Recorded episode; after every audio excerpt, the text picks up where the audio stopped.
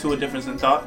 I'm Charlie Ray, your host. This is the homie. Yo, C Goss in the building. C Goss. C Goss is always fun. You know, he's uh he's a, a brave soul. He's like the Columbus of us all. Well, I shouldn't say Columbus because he's super problematic, but he's uh, I didn't nobody's he's kind of a murderer. Uh. Goss is not. I retract that statement.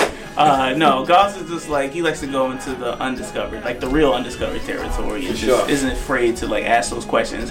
As he says, talking about things your pastor won't want to talk about, and Facts. you know, um, with his podcast, they've been doing that for a while. Shout out to Murder My. Um, and so it just was uh, interesting. I know that a lot of people, when I was on his podcast, people were like, "Man, where's part two coming?" So Definitely were. Merry Christmas, here it is, right? Yeah, we out here. yeah. So I just want kind of want to continue our conversation that we were talking about earlier. And so, um, for those who haven't listened, this is a difference in thought. A difference in thought is uh, dedicated to the Reverend Dr. Martin Luther King Jr. Right above me, ah, pow. Um, and so we t- we talk about philosophy, current events, um, faith, all through the lens in the ancient art of truth telling. Our um, main mantra here is that there can be no difference without subtraction, what basic arithmetic teaches us. And so, before people want to talk about where they want to see a difference, first examine where you're willing to make a subtraction in your life. And so, that's what a difference in thought is all about. So, thank you all for tuning in. So, this isn't like an official episode that's gonna have like the reels and the editing and all this stuff. I'm just I'm just telling with the homie Goss right here. Yeah. we're gonna really uh, just talk it up some and uh, continue what y'all wanted us to talk about. So. For sure. So, I actually want to start off on a Martin Luther King note. Okay. So, we had, I go to Hill City Church, if you're watching in Richmond, Virginia. Shout out to And- Wags. Facts, yeah, facts. Wags is like the most woke pastor in Richmond, if you ask me. And, you know, he was quoting a, uh, an excerpt from Martin Luther King Jr.'s sermon, from his Christmas Eve sermon, Okay. like 1963, I think. Huh. Okay. Uh, and he was quoting the, excerpt to say it's unfortunate that we actually still live in the same times as far as socially, economically, racially. Right. That that Martin Luther King wanted us to get past, and Right. he was hoping he was hoping by now to Right. get past. So he's going through his sermon, and Martin Luther King's talking about justice, talking about social equality, talking about uh, you know how we're still going to use love and we're still going to do. You know, he's like, someone could do something terrible to me, but I'm still going to love them. Right. So, although we're still dealing with the same issues that we were dealing with in 19, you know, 60, whatever, 50, whatever, um, I don't feel that the message of love that Martin Luther King from our community Right. is being executed Right. uh, uh, properly the way that Martin Luther King would want it to be executed. Right. And I'm thinking to myself, and I was listening to the sermon, Hmm. like, man, what kind of love was Martin talking about? right. Like, That's was he saying, Yeah. let's just not react, let's not do nothing and get beat up, punched in the face, spit Right. at, and that kind of thing? Or was he saying, like, you know what I'm saying? Like, what what kind of love was he actually describing when he says we're going to win in battle with love? Because then on the other side, you know, we have love looks different. Because Jesus loved the world, but he, did, but he destroyed it with water. Right. You know what I'm saying? So the love looks different on many accounts, Right. uh, and I think love looks looks different depending on whose lens it's coming through. Right. Um, so I just don't know if Martin Hmm. would make it in this day and age Huh. with his message, Huh. just because we're so volatile and black people are always ready to fight, Hmm. and we're always ready to be emotionally high when it comes to a situation, especially dealing with race. Hmm. So, like, what's your views on that? Right. What do you think his message was versus right. what we're doing now? Well, I mean, uh, first of all, like it's not just black people that are ready to fight. I mean, people flip over cars when they're when they're like Philly Mm. when they when their team won. Yeah, yeah.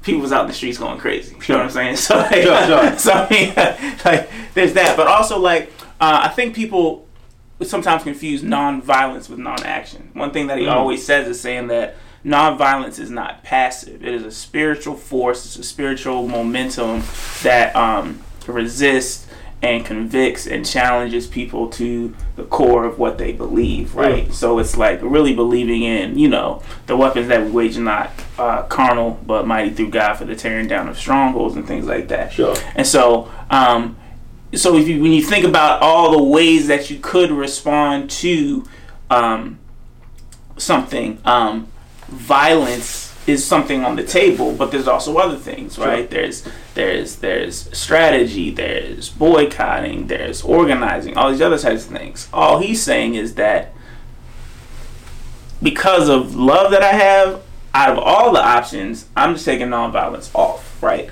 And then you also have to think about love, like the reasoning behind that too. Mm-hmm.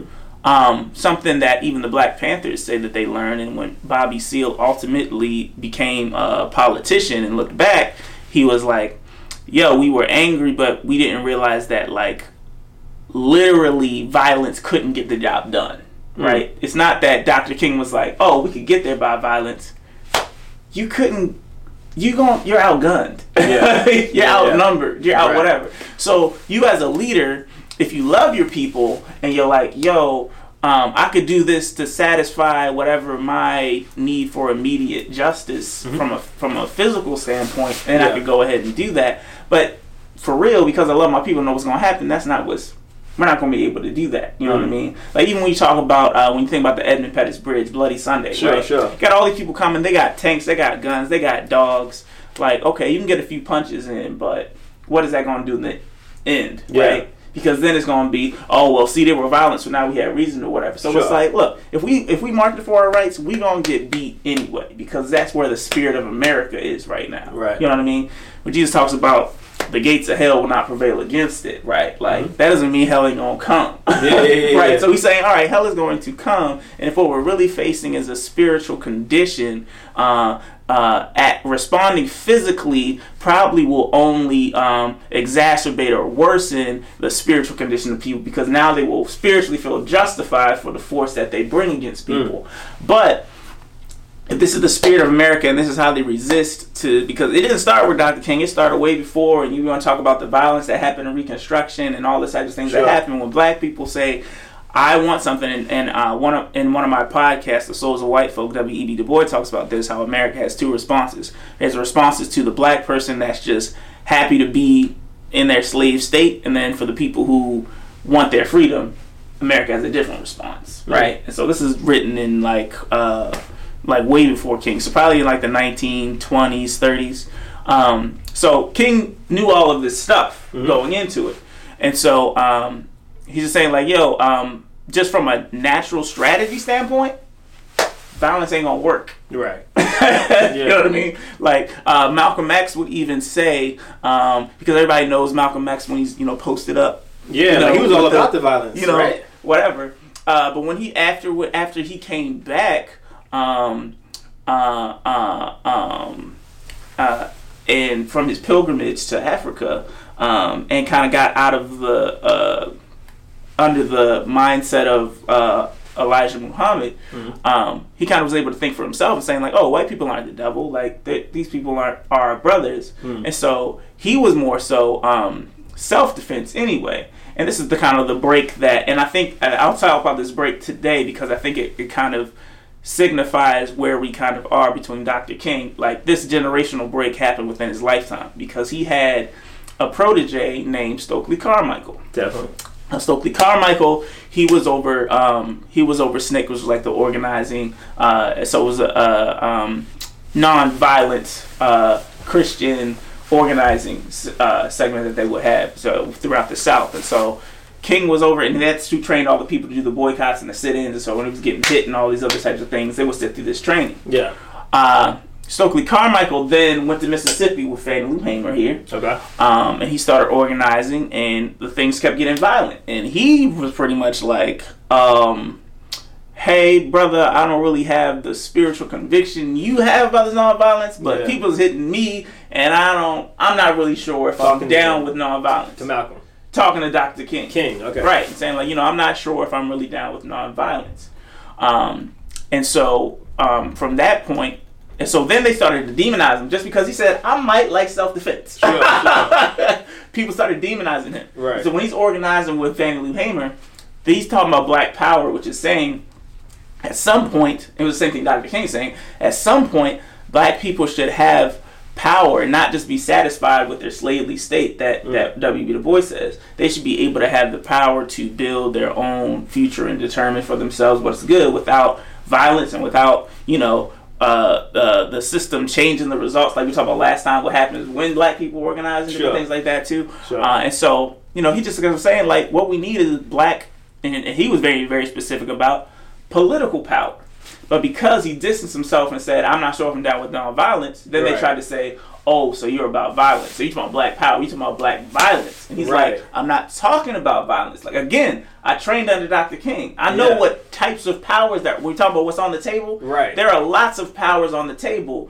Um, non-violence isn't isn't you know violence is the only thing on the table. But I'm saying if you beating if you beating me, don't I have a right to defend Yeah, myself? for sure. And so they kept No trying to spin it on him and things like that. It wasn't until this black guy by the name of Reggie Gordon, who was one of the first black people to write for Time magazine, Mhm. interviewed him. And it's, it's a funny story because he's like, Stokely, Stokely, man, what's black power? He's like, I'm tired of y'all asking me about black power because all you're going to ask is, am I a violent black man? Not really trying to have it. And then Reggie, and then uh, uh, uh, the guy goes, uh, yo, you can tell me I'm black. And he's like, all right, cool. I'll tell you, man. So he tells the guy, and uh, and he's pretty much he's pretty much saying like what kind of what Dr. King was talking about, except he just felt a little different about the violent standpoint. Okay. And so what I feel today is that, um, and some of this has to do with how invested. Uh, the black church and the spiritual tradition has been in some You of so? the of the of the yeah I just was talking to a pastor about that and he was saying oh well you know sometimes I feel like uh, your generation isn't as uh, respectful or invested or whatever. And I was saying, yo, you got to understand, um,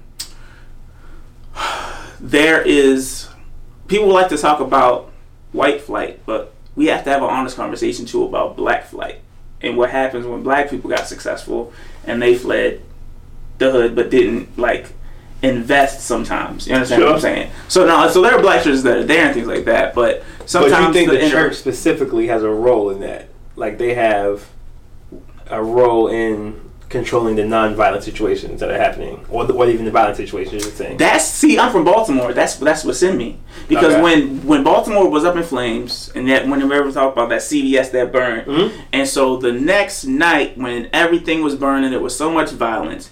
Um, the city officials called the ministers and the clergy Mm. in Maryland. Said, "Yo, everybody's exhausted. Like we we don't have enough people to be out here." Yeah. can y'all just have a march? And so all the clergy, and you can go, you can Google it and see it. They have it from the helicopter view. Okay. So all the clergy got together, walked arm in arm, and they just did walks throughout the city. And during the times that they were walking, ain't nothing pop off because it's like, oh, there's such and such or Like whatever. people respect it a People respected it because in Baltimore, people people were still very much invested into the struggle of Yeah. the people there. yeah, yeah. Um, and so you have that presence. So I, I basically was telling that pastor, like, we can't expect people, we can't expect returns on investments we didn't make, yeah, for sure. Yeah, definitely. right? If you like, oh, pull your pants up, what's up with that rap music, da da da da da, they ain't gonna be kids forever. right, That's a whole generation. Yeah, So now we come to a generation that you critiqued, but you didn't care or invest in, right? hmm Like, that's what's gonna happen. There's gonna be a disconnect. yeah, And you have to be careful because, and this is what Stokely Carmichael would, would always tell people, y'all concerned about me, but I, I was I had Dr. Kings around. There are people after me who didn't have Dr. Kings, who didn't Very have true. the Panthers, Yeah. and they're gonna be way crazier than me. yeah, so yeah, before yeah. y'all try and whatever shout down what I'm saying, right, you need to listen to me because the people coming after me, they don't care about nonviolence. Yeah. They don't care about King. They don't care about you know whatever. It's Right. if y'all do this to me, then this is what's what it's going to be, right? So we miss periods of investment when when we're so concerned about like I don't know like what things should be Hmm. or like. You know, But do you think the message of Dr. King, which is love ultimately, right? and nonviolence, and what would be perceived by I think by our generation as being soft, Hmm. do you think that would fly in 2019? Like I personally don't think it would. Like I think if you have a, Mar- a Malcolm X and a Right. Martin Luther King present day, Right. right?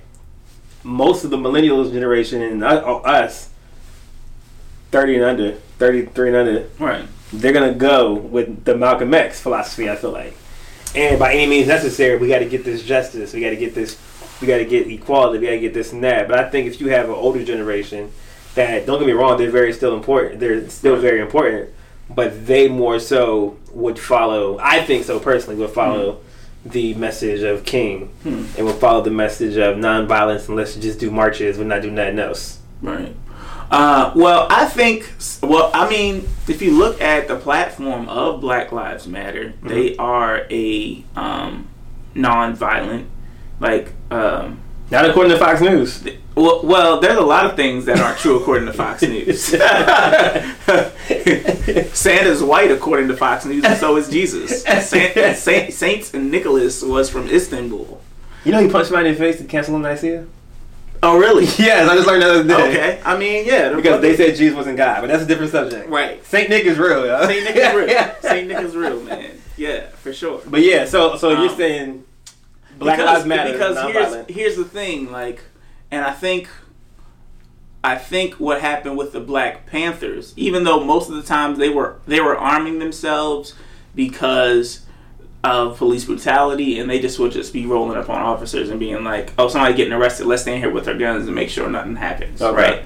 But through that, This is Panthers they saying or Yeah, Black Panthers. Matter? Okay, gotcha. and so through that, they got targeted by the FBI, and so people like Fred Hampton, you know, they ran up in his Yeah. apartment and killed him, and all these other types of things. Right. Um, and one of the surviving people, Bobby Seale, he just was like, "Man, we just really should have just been in the politics because we really overestimated the government and how much how much violence is like Yeah. strategy." So, Yeah, yeah. so I think they would agree. Maybe they would agree on for different reasons Okay. uh, Dr. King's was was also like yo procedurally this isn't gonna work, but really it was founded more so in the um, uh, agape, nonviolent, uh, uh, Judeo-Christian ethic, um, and other people kind of came to that by just saying like yo guns ain't gonna work, Yeah. right. So and that's why Black Lives Matter. They don't really believe in central figures and like who's the leader of Black Lives Matter because Right. they learned from the Panthers. I mean, they still roll with Angela Davis, who is a surviving member of the Panthers and Sure. things like that. And so, you know, it was like because when you have one leader bubble up,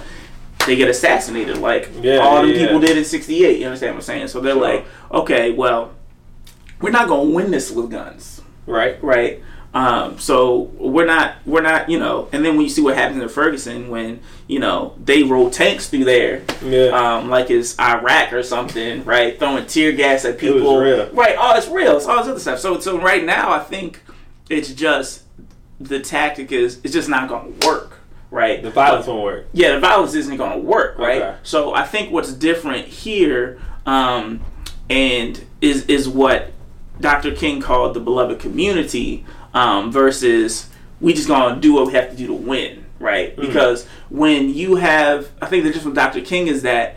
As he said, if I have made my enemy my brother, haven't I also destroyed my enemy? Meaning that the point of the beloved community is that not only do I want you to stop doing what you're doing, I want you to come to the table and be family. Yeah. Right. And so if you have that intent of after all this is done, I hope we can live together, Right. You move completely different than yo, I don't care about you, I'm ashamed you go in your corner, whatever. I don't care, whatever it takes to get you up out of my way Sure. like whatever. You know what Yeah, I'm yeah, saying? yeah. And I understand, like you know, if somebody's been oppressing you and doing some really whack stuff, unless you're kind of coming from a perspective or a worldview that kind of you know values that or bears the, views the image of God in somebody, even when Sure. they're not doing what you want them to do. Right? Yeah, yeah. Right. Right. Um. Uh, I can understand why you might just be like, "Yo, I don't care where you go. I just want you up out of here." Right. right. right, So I think that's what the difference is. And like I was talking to a pastor about Psalm 23, and it talks about he prepares a table before me in the presence of my enemies. Yeah. Now in black church, you know, you read you read that like, yeah, God is making room. He's gonna put on a show for your haters. They're gonna have a front row seat to your Right, blessing. right, right, you know. right. And, but we were just thinking, like, what if that just means that, like, what God's solution to an enemy is a table, right? Like, maybe the maybe who we perceive as our enemy is just someone we forsaken fellowship with, someone we don't understand yet, someone we haven't talked to, right? Yeah. Because when you could sit down and talk to somebody and understand where they're coming from, crazy stuff can happen, right? Yeah, yeah, for like sure. I, there was um talking about the Black Panthers. This one dude, Fred Hampton. Now he said a lot of stuff, but one thing that I thought was cool that he would do is he would have meetings with Panthers, and he would enjoy, he would invite like poor rural people who probably were down with like racism and all sorts of types Mm-hmm. of stuff, and he will sit them down and say like, look, you broke, I'm broke. My healthcare is whack. Your healthcare is whack. Yeah. Right? Your school suck. My school suck. Now we sitting up here and they hating each other while they eating while all of us starving. What's up with that? Yeah. And then they and then when at that table they'd be like, oh, so that's what that's about. But Mm. but if you don't have a table, but you just got a news station, Right. well, Fox News said you're my enemy, or Yeah, yeah. MSNBC said I'm not supposed to Right. clap when you do nice stuff, or da da da da. But so when we forsake, when we move in that type of phrase where it's just, you know, uh, I'm gonna get mine by, by by any means necessary, Yeah. versus how can we maneuver in a way where we're building a table where people are respecting each other and you know Yeah. things like that. the narrative of I think just the news in general of uh, the information that they propagate and the information that they you know they tell us decide to tell us. Um, I think that works both ways too. And when I say that, I mean the same way that most black people don't appreciate or like Fox News. right. You know what I'm saying? And then, but I think sometimes they incite a lot of like CNN. They know their base. They know Right. who they're talking to. They understand who their viewer is. Right. So, although yes, the stuff that they're saying can be true to a certain extent, as well as I think sometimes they either harp on it more Mhm. or they go past what they should be reporting because they're trying to please their viewer base. Same thing with Fox News. So the same thing Yeah. where it's like, you know, Fox News would tell you that Donald Trump's the greatest president and say all this great stuff Right. about him. Um, let's say, let's take it back 1960s. Um, you'd have Martin Luther King, and CNN wouldn't report the the scandals that he had, or Right. probably CNN probably wouldn't report the negative things, Right. and cheating on his wife and things like that, because that's not the the kind of news that they Right. talk about. Right. So, do you think that the I guess when it comes to news, are we are we not informed enough Mhm. from the news sources that we watch? Right. You know what I'm saying? I think so. I have this thing I've been thinking about where I'm thinking like I think narrative is the new religion. Like there's this cool C.S. Lewis quote, which is cool within the context that it is, but when you flip it, it gets a little. You'll see what I'm talking about.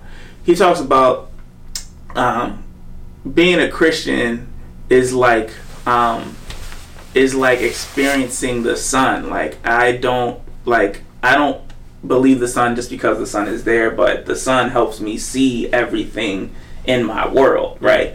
And so he's pretty much saying that I the the Bible helps me understand the world. It's a lens and a light through which I view the world. Yeah. Um, which might be a little bit cooler for the Bible, right? Sure. But when your narrative is super conservative or I'm liberal or I watch this news station, then your news station instead of informing you and giving you things and saying, "Hey, think about this, weigh this, see if it's true," Mhm. it's more so of, "Not as how I view my world through." Yeah. Right. So when Tucker Carlson gets on TV and says immigrants are poorer and dirtier than us, Sure. right? Yeah. yeah. right. Like literally. Then- right, right. Then you that's gonna view how you see what's going on at the border. Sure, right. sure, you, you sure. won't see the the eight year old that just died in in custody on Right. Christmas, and the other kid that Right. that that that did as well. You'll see people as unruly or or or you know whatever as President Trump said, the rapist and all the you know all Yeah, these things like you see coming this. through, right? Because that's the worldview that you view your your lens through Yeah. Yeah. if you do your lens through on on um, the other side, then sometimes you can complicate or de- demonize people who might be trying to do the right thing Hmm. at the border. Where it's like uh, now there are some like shady, you know, some some bad things that have happened, but you know there are some people that are just like, yo, we weren't we weren't ready for this Yeah. right? Um, there are some people that just, you know, aren't doing it the way that they should. I don't Mhm. think they were like, "Come here, little girl, we're gonna," you know, starve you or or, Yeah. or or things like that, right? So so, but if that's like the lens that you see your, your world through, then that's gonna affect that's gonna affect how you react, and it's also gonna affect what you expect from people Sure. right? And I think that's that's the difference between um, Dr. King's message and kind of what might sometimes can happen today is that um, do we do we still um, recognize and treat people that we disagree with with dignity, right? Yeah. Do we retain people's divine dignity when we disagree with what they're doing? I think we should. I mean, if we believe in the Imago Dei, Right. then we definitely should. And I also think that works both ways. Right.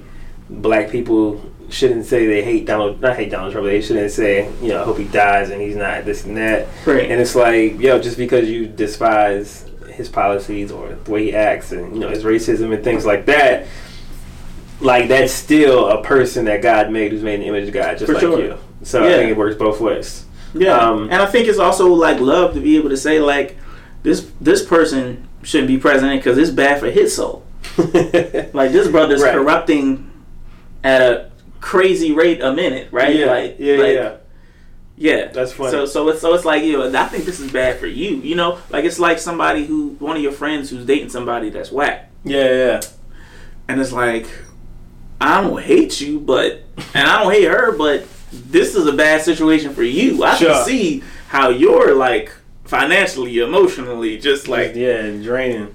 I want you to be out of this for you. Yeah. No, I dig it. now, are there some things that I, that really annoy me and affect me too? Yeah, yeah, Right, right, right, right, right. but also, that's a bad situation for you, right? And there's ripple It's effects of, of of how this happens. But yeah, no, I don't want somebody to die and like all these types of things and like Man, there's black people that want him to die. yeah, I mean, I mean, there were white people that wanted Obama to die. Like there was there was this one That's verse crazy. somebody was passing around saying praying for Obama, and they put this verse in Psalms that says something about like may God smite their whole family or something like that, right? Like it was an equivalent to that. But they put in the scripture verse to make it seem like it's nice. When you Right. right. the scripture verse, it's It was like, something crazy. Fam, Yeah, the hate runs deep, bro, like yeah, yeah, hate runs and, deep. and it's because it's what it all depends on what you have your faith in, right? If you have your faith, and, so, and when we talk about narrative, sometimes people view their entire lives through politics, They do. and if you don't agree with me politically, then what is the point of your life, yeah.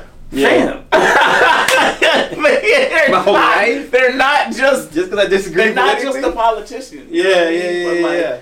And policy can affect people's real lives in a real way. So I'm not taking away from that, but like we have to have the ability to like separate those things. Sure. especially as Christians, like we have a higher call to recognize Imago Dei in people and, and, and celebrate when they're um, helping God's creation to flourish and the decisions that they make, but also being able to be like Apostle Paul straight out of Tarsus and tell them like, yo, you Hmm. know, you you not living according to the truth of the gospel and it's messing up the fellowship. Get in step. Yeah. So I always have conversations with people. Uh, I go to a predominantly white church, Okay. and most of my friends go to predominantly black churches, Mhm. right? And I'm always pointing out, you know, things that I feel like they could have did better, or things that they feel like their church can do better. Right. And now they always they start to feel attacked because Mhm. they're like, oh, you're over there with them white people now, so you think you better than us, you think you, that Mm. you know everything, blah blah blah. Mm. And it's not that I, I think that it's just that I want to see y'all do good too, the way that we're doing good Mm. where we're at, right? So, um, that so I have sometimes civil conversations, sometimes uncivil conversations, but the civil ones they they go pretty well. And Okay. um, you know, I was telling my friend, I was telling him, I think if black church and black people could get organization and value under control, Mm. then you could be just as good and, and, and compete Mm. with what white people are doing, Mm. right? And I've always said that I think that those two is what boils what what boils down to why white people are ahead in Hmm. life. What it's because it's what we value and it's organizational systems Hmm. and organizational structures and All right, things so like I that. got, I got to slow. Oh, no, no, no, no, okay, okay. I'm not done yet. All right. Not done yet. All right, I'll just take my notes.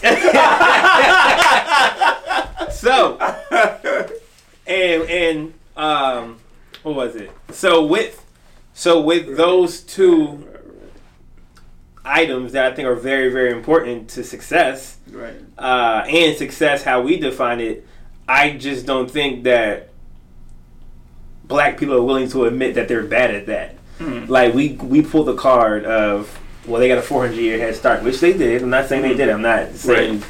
that that's not true or that's not a valid point when you make Right. that um, but i was reading Charlamagne's book black privilege right Okay. and i'm like at what point charlemagne says like i'm not gonna say i can't get ahead because of slavery or because i'm black or because of this but you use what you have to get ahead Right. and I feel like I've done that well.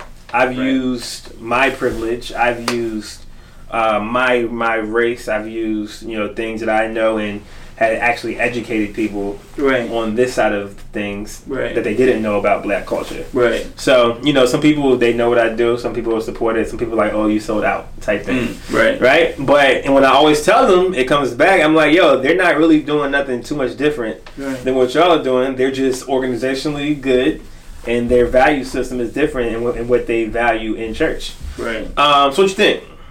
Right. Okay. Well, I guess my questions would be: What? How are you defining uh, good? Yeah. Um, how are you defining ahead? Okay. And um, what do you mean by compete? So I'll start with the first one. Good. Right. When I say good, I, I would say um, good as in stuff is pleasing to people coming to the church. Okay. They view it as acceptable. They view it as something that they like. This is good in their eyes. Okay. So you're Um, talking about like aesthetically pleasing, right? Uh, yeah, that too. Okay. That's definitely involved in Okay. it. Um, the second thing you said, good. Um, what do you mean by ahead? You said Ahead, white churches right. are ahead. What right, right. So when we say ahead, we know the world is progressing every single seems like month. okay. yeah. with, yeah. with, with technology, with Right. Okay. everything coming out. So the white church has adapted to that better Okay. than I would say the black church has, and I use evidence of that uh, as this mass exodus from young younger black people to these multicultural, aka white churches Okay. because they have the, the screens and because they have the technology Okay. and because the pastor wears skinny jeans and the worship is is, like a U2 concert and Right. you know what I'm saying so like Right. that stuff that is attractive to people that are running the world soon Right. if not now Okay. you know what I mean and then the third one was what Uh, and what do you mean by compete? compete yes so whether we like it or not I think everything as long as we can see what other people are doing everything is a competition Right. um, in some way, shape, or form. Hmm. Unless you're just doing what you do and you stay in this office, you Right. have to see what's going on, and that automatically is going to make you say, "Wow, I want to do that," Hmm. or I, "I wonder how they did that." And Hmm. so I don't. Although I, although I think I don't think competition is wrong. Right. I think it's a natural progression of being alive okay. um, and having friends and being social. Like Right. whether whether whether you want to do it or not, you're going to compete right. um, and, you, and you're going to compare, and that's that's just what it is. Like I don't think you can't do that. You can't not do that. Yeah. Um, so yeah, those are the three. Okay. Huh. That's interesting. Okay. So here's the here's the thing. Okay. Um. Um. I don't think I want black churches to be like white churches. Okay. What do you mean when you say that? Um, now, if you, if you mean just from a structural, organizational, Mhm. administrative, um, uh, resource level, like, Okay. yeah, I think that's cool. That's helpful. Um, here's here's what I say. But, but, the, but you mean culturally? oh, culturally, I mean, No, I'm saying you you mean culturally when when when, when you say you don't want black churches to be like white churches. um, even sometimes and how playthings operate, because I think there needs to be a balance and a diversity, and each thing contributes that. Okay. I think it needs each each church needs to be the best part, the best, best contribute what they have been called to contribute in the best way. Gotcha. Um, I think you can learn from each other. I think by hanging with each other, you can see where the blind spots are. Definitely. Right? I think that's good. All facts. But I don't think the one needs to become the other. It's like when when um Jesus talking to Peter and he's like, "Upon this rock, I'm gonna build my church." And he's like, "Cool." And then he's like, and he's kind of like, "Yo, your desk, your desk kind of gonna suck, Mm. right?" yeah. Yeah. and then yeah. there's this weird verse where John's just here, just chilling. I don't know what he's doing. He's off in the corner, yeah. and Peter's like, "What about John?" Right. And Jesus is like, "Don't worry about that. Don't worry about it. Right? I always thought it was weird. It's like, what? Yeah. What? You know what I mean? Yeah. But like, it's it's. But they needed those to be like different. Like like for example, like Apostle Apostle Paul sent to the Gentiles. Peter stayed more so in house. Sure. Um, Apostle Paul had to tell him like, "Yo, you've been really wrong to the Gentiles," but he didn't say, "Now I want you to go on the mission field and do whatever." It's like, no, I know what your lane is. I know what you do. Yeah. I know what your call is.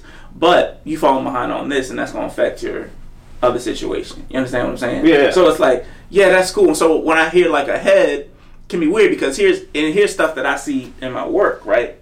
So I can talk to um, a small a small church like one of one of um, one of my friends she pastors and she's really involved in the community and she's really the mother of the community.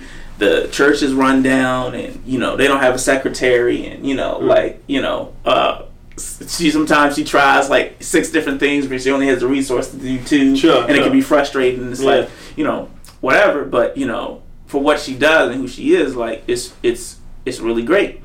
Uh, I talked to a, a pastor and he was like, "Yo," and he has like the, one of the two biggest churches in his town. Okay. What happened is that um, one of the sheriffs in the town, who he's actually friends with, um, decided that he was going to participate with ICE, and which is which is the people that like uh, Oh, Mexican, not yeah, yeah, yeah, the, deport uh, people, yeah, right, right, Immigration yeah. people. Yeah. so then they started hanging out in front of his church because he knew there were Latinx people that went to Sure. his church, right? Yeah. And then there was a lot of racial tension that happened. They found out in the town that there was a lynching that happened um, uh, by I think by from some members from his church um, historically. And so now he had all the PowerPoints and all the screens and all the other things. But when he comes to me, he goes, Yeah, I've been pastor for 26 years. I went to seminary. Yeah. Nobody taught me what to do with this. Mm. Right? And so what you would call in, in, in carnal eyes of administrative and all the things, you're, you're ahead before the prophetic call and what it takes for you to pastor your whatever Yeah. you behind as a mug, right? Sure. Which what he said, right? Uh, even when you think about Southern Baptist Theological Seminary, they just released the 72 page report called The Report on Slavery and Racism in the History of the Southern Baptist Theological Seminary. Mm.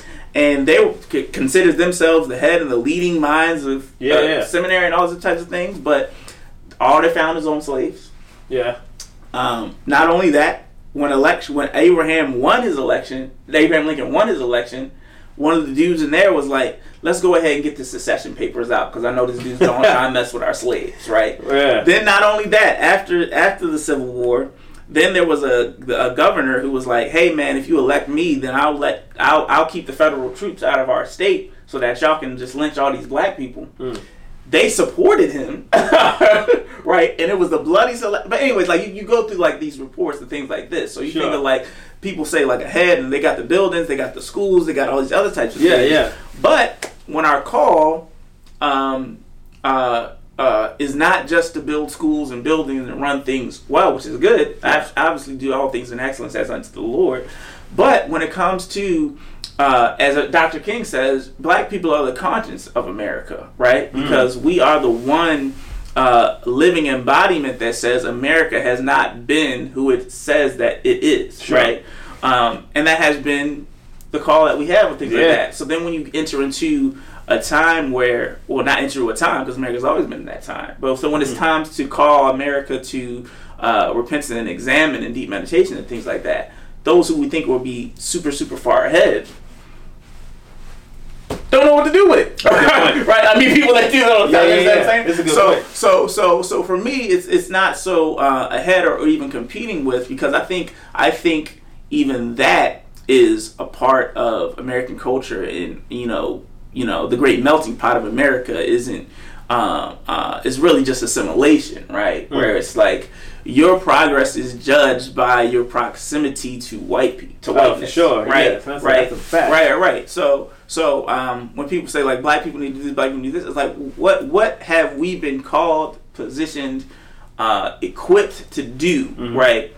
Let's do that in the greatest way that we can, Sure. but also talking about a table. Let's build a table and be at the table with with other people that are commissioned and called to do different things, Mm-hmm. and let's have the courage. Um, to allow other people to look into what we do Yeah.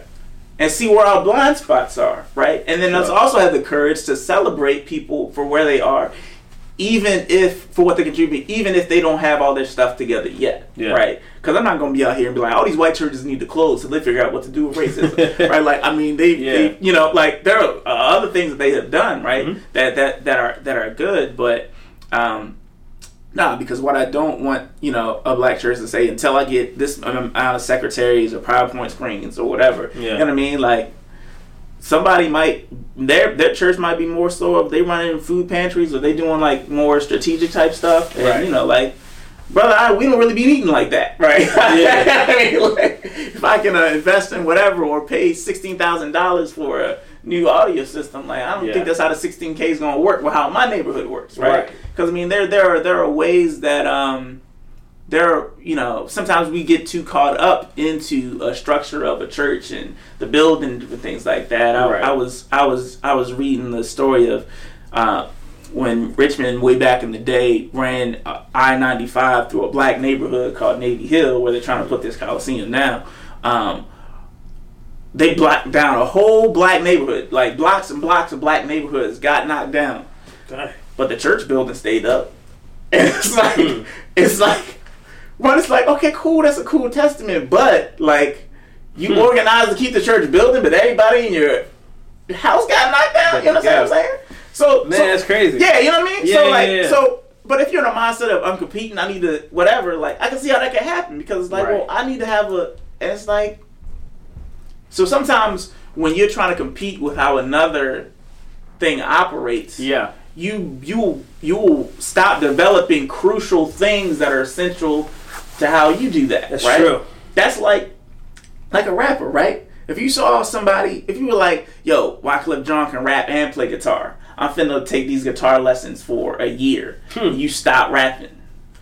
And then you come out a year later, all right on the guitar, and now you can't even Yeah, rap yeah. Like, Yeah, yeah, yeah, yeah, yeah. You know what I mean? It's like, nah, I can, I can, I can celebrate that Wyclef can play the guitar and Right. Sing, rap, or whatever he does, right? Yeah. But that's not my lane. That's not how I operate. I don't need to be viewing myself as competing as him. Sure. But, you know, like, so that's kind of how I see it. Okay. But no, I think there are, I think there are ways. And I think a lot of that has to, because I was, I, you know, what I'm tired of is I'm tired of being in rooms with white people saying, "Well, I like the black church, but so they can get their theology right, it'll be great." Yeah. And it's like, you do know, That's crazy, right? Because most times their theology is wrong. right, right, right. Also that, and also like my my spiritual grandfather, Dr. Tony Evans, he was the first African American to graduate from Dallas Theological Seminary Yeah. in the '70s, fam. Yeah. 70s, The right. first black woman to graduate is my godmother word. in the '80s, fam. Say word. Yeah, for sure. So, so, so I'm like, Oh, snap. so we had a couple of years. Y'all been in back there with the, Yeah. you know, 1600s and all this other types of stuff, right? Wow. We start in the, in the 70s and the 80s. And by the way, it was legal for y'all to do that in like Yo, You know what I didn't mean? know that. That's crazy. schools got desegregated in 54, Yeah, yeah, yeah. but it wasn't until the 80s. Tell y'all races behinds. So tell me how good your theology is that even when the secular Right. law said this is okay, Right, right, y'all right. still were like, heavens no. yeah, let me learn about that theology. Well, if you don't get up out of here. If you don't get up out of here. yeah, so so that's that's the thing. That's the thing where it annoys me. Oh, so it's man. like if we're gonna talk about it, let's have the whole conversation. No, that's a good because point. what you're trying to do is saying my, our white minds are better at understanding God than black minds. No, for sure. is what you're trying to say low key. Yeah. Ha ha he he he. Right. It's like nah, fam. Like yeah, yeah, yeah, yeah. because this is a whole nother thing. And that's why all that, them paintings of white Jesus and them seminaries that, right, that you still got in your white church. supremacy Right. on sure. in in their theological seminaries every single right, day. Right, Right. Because Yeah. because the only reason I say that because um, I definitely don't hear that conversation from the other end where it's like white churches need to learn from black churches. I was Mm. watching this thing. Uh, I was I, I, I, I follow lots of people across the Christian spectrum on Yeah. Twitter or whatever, and so like this liberal person was trying to be like. I don't know, like trying to get like conservative people and saying like, here's a hot take. What's your favorite quote about progressive Christianity that's a hot take or whatever? And I was feeling some type of way, so I didn't really tweet it. But I was about to say, here's one: progressive Christianity is what white Christians call what black people have been talking about for centuries. Yeah, I mean, now y'all want to have your Starbucks and talk about equity, but yeah. was that not Frederick Douglass? That's funny, bro. That's so that's what I'm saying. Like we gotta Yeah, talk yeah, about. it. I want to have like like like because he like because I was talking about earlier with Malcolm X about the one way integration. Sure. People always talking about how black people need to get up over here. Can we have the conversation that talks about in the Christian theological space, like yeah, yeah, yeah. how That's white people true. can That's true. catch up with where black people have been. Yeah, yeah, yeah. Yeah. No, I mean, I, I- I definitely agree. I do believe that definitely. I've heard some sound theologians just being just educating myself on it. Yeah. Going to these conferences and looking at and hearing these um, these black preachers and black theologians speak. Um, but then I'm thinking about it now. I'm thinking, what am I measuring that against? What's the standard that I'm saying? Oh, he's good because he said this. Right. Because this person affirms it, so it's got to be true. Right. It's usually a white person. Yeah, You yeah. know what I mean? Um, but I'm thinking also See, mad now- people sitting and listen to black people was like, I wonder what John Piper thinks. I Yeah. I want to Right. clap, but I don't know what John Piper thinks. Uh, yeah, exactly. That's his word is supreme. So it's just all this emotionalism must be the organ. they don't make sense. They have to trick you with the emotion music. that is mad funny. that is mad funny. It's crazy because there's so many black theologians like from those days. Like you know, Right. a lot of them, like Saint Augustine, Mhm. uh, the Black Dwarf. Um, Yeah. There's a, like a lot of colored theologians who Yeah, yeah. well who are well respected, but in the books and when they teach them, they push this white theology on you. They'll take their principles though, man. Like there was a Yes, all day. I can't remember They take our the music. They take our theology. I can't take think of the brother's name, but it was it was from Northern Africa. Was a theologian that actually thought about the Trinity. Mm. It's a black brother that that Really? thought that up. Yeah, Like, they like brought that concept. yeah, yeah, yeah, yeah, yeah. Okay. So they'll pass it on and say like, you know, I, the black people in that theology. It's like what. Sh- You should study the origins of some of the stuff you believe. You probably gonna see some people that look like me. yeah, yeah, what? But we let y'all learn. We Yeah. let y'all come and learn. Yeah, yeah, yeah, yeah. But when yeah. y'all got some jewels, y'all y'all locked it up in the White Tower. that's true. Uh, so Wow. So Man. I always have some interesting uh, people on my Facebook feed, okay. on my timeline. People telling me to get back on Facebook, and I'm like, You should, bro. It's hot right now. and I'm like, I don't know if y'all want me on Facebook. We definitely do. they definitely do. well, first of all, Facebook needs to stop uh, targeting uh, black political operatives. that could be true too. Google their lawsuit with color of change, but so I don't know if I want to support the Zuckerberg. That- but- is Zuckerberg. So I'm always the guy that likes to play fair, right? Yeah, and I always want to give the good, and I always want to give the bad. And sure. usually there's 99.99999% of bad stuff about Trump, right? Uh-huh. But so I had this one story just about the prison reform, Right. Or about the Martin Luther King. Uh, it was a mon- not monument. It was something that he did for Martin Luther King. Hmm. Um, it was a lot, a lot of good stuff that he was doing Right. for the black community. So I posted it, Okay. right? And black people be mad. Yeah. You know what I'm saying? Because once they hate somebody, you can't do no good. Even, Right. You could free their mother from jail. It don't matter. Man, right. Man, Donald Trump could free little peanut Right. from life serving a life sentence. They still would hate him. Right. So, you know, I got a lot of mixed reactions because they're saying, uh, like we talked about earlier, broke clock, you know, is right two times a day. Right. Uh, you know what I'm saying? Don't be fooled by the giving the, the, the dogs crumbs. You know what I'm saying? Just to make them happy and shut up a little bit. So I don't believe that though. Hmm. I, I believe he, he had a good intent when he was doing what he did. right. And but you have a lot of black people that still believe that he's all evil and there's no good Hmm. in him, like he's Satan or something. Right. You know what I'm saying? Antichrist. Yeah. So I mean, w- w- what do you think? You think when, when when he does things that seem positive in the black community, do you think it's just like pandering? Do you think it's just here, y'all shut up for two seconds? I'm, I'm gonna give y'all this, or do you think it's sincere? Um, I think it's probably a little mix of a little bit of everything. Okay. Um, uh, some of it I think is pandering. You kind of have to look into the bill a little bit more and know what it's what it's about and what it's saying. Mm. Um, as far as this first step bill, I mean, it's a bipartisan thing. It's something that I think will be helpful. But again, I hope it really is the first step and there's a second step act. Yeah. Um, I think I was joking with you when I was saying like, yeah, he signed that joint because he gonna need it in 2021. Oh yeah. Non-violent offenders. Oh, give me the first step act, the, the two-step act, the, uh, uh, all, all of those. Yeah, I'm gonna sign all of those, brother. Yeah, yeah, you stupid. So I mean, he had, he probably had some self-interest in there. You know what I Sure, mean? sure. Sure. His sister just got hemmed up for tax evasion. I Oh, man. um, who was sitting on the court on the federal. Yeah, she's like a judge or something like that. Right. Yeah, and uh, Jared and Ivanka are banned from sitting on boards in New York because they've Wow. been like funneling money. So all those are non-violent offenses. so the brother that might have been a little Christmas Yeah. card he sent to his family. Right. Uh, but no, but uh, no. I mean, I, I think, um, like I said, um, one of my favorite quotes by Maya Angelou is saying that you have the capacity to um, contribute as much as the most wonderful person on earth and to harm as much as the most terrible person on earth, right? Mm. And so it's just to let, so I think that's good to let you know about what your capacity is, so you're Yeah. not deceiving yourself. But I would never. You might under the right circumstances. Right? I couldn't. You can under the right circumstances. Sure. So I think applying that um, to other people as well, and you know, when you believe that people are made in the image of God, and it can also uh, not just like your face, but also like how you operate within the world. You can you each person has the ability to make things flourish, and Right. also you know poison things things as well. One thing that I, I um.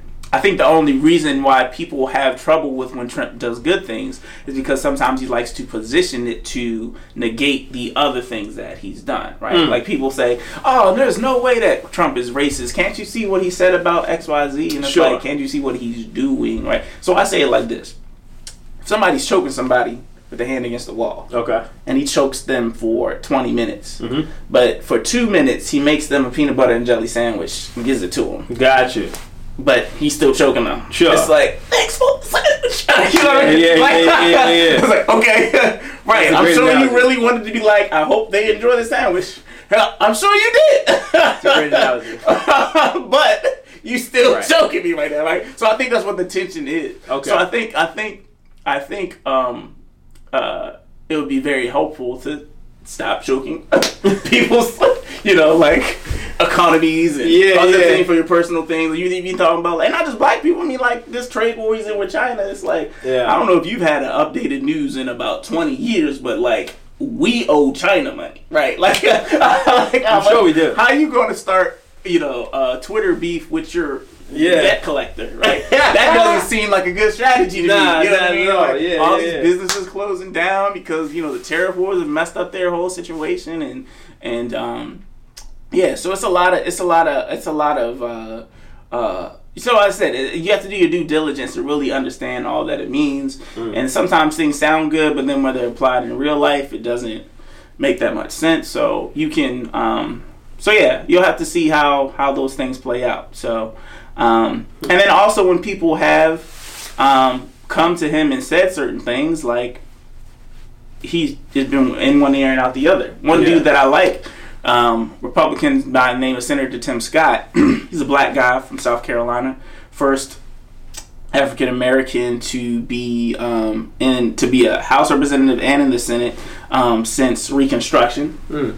One of my he continues the lineage of one of my heroes, Benjamin Franklin Randolph. He was a United Methodist minister. He owned his paper. He was a senator back in uh, Reconstruction. He got killed by the Klan in 1868. But crazy thing about that though, and this is how he can blind you, right? Benjamin Franklin Randolph. He's the reason why we have free public education. He's the first person that proposed legislation so that non-land owning men could vote. Mm. Unfortunately, left out the women still, but you know, you know, but like, so here's the thing. Here's crazy. Here's the crazy thing. He's like, y'all racist people, right? Y'all held us in slavery, but guess what? I'm still gonna put you on, right? I'm gonna, let, I'm gonna make sure your kids get a good education. Yeah. I can make sure you can vote even though you don't own land because Yeah. I understand the real hustle is against super rich people versus super poor people, Sure. right? Or corrupt super rich people because there's some super rich people that are down for the cause too. Um, uh, and but because he just was black and they couldn't get over it, they lynched. You know, they, they killed him. Yeah, that's even crazy. though he was putting in work that was Yeah. improving them. You understand what I'm saying? So that's how crazy that is. But this guy, Senator Tim Scott, um, when Trump made his "there's good people on both sides" type of thing, Mhm. he was the only Republican to go in and say, "Yo, you can't say that. Let me tell you. Let me break this down on Okay. why." Da da da. Did the whole thing. Trump says, "Yeah, I got it." Right, and it does something like like super ignorant and racist, like two weeks later, and things like that. You know what I mean? So, uh, you know, there are there are, there are, you know when people aren't teachable, um, people don't really like to attempt to keep teaching Sure. right? But no, like e- everybody has a capacity to do good things uh, every once in a while. I mean, like with the with the um, clemency that he granted, I think what was her name, Alice Johnson or things Yeah, like yeah, that. yeah. Yeah. So so yes, there's that. But I want you to keep that illustration in mind that just because you make me a sandwich don't mean you ain't choking me with the other hand, yeah. right? So that's what I just want people to understand. So Gotcha. um, so but because I but I think.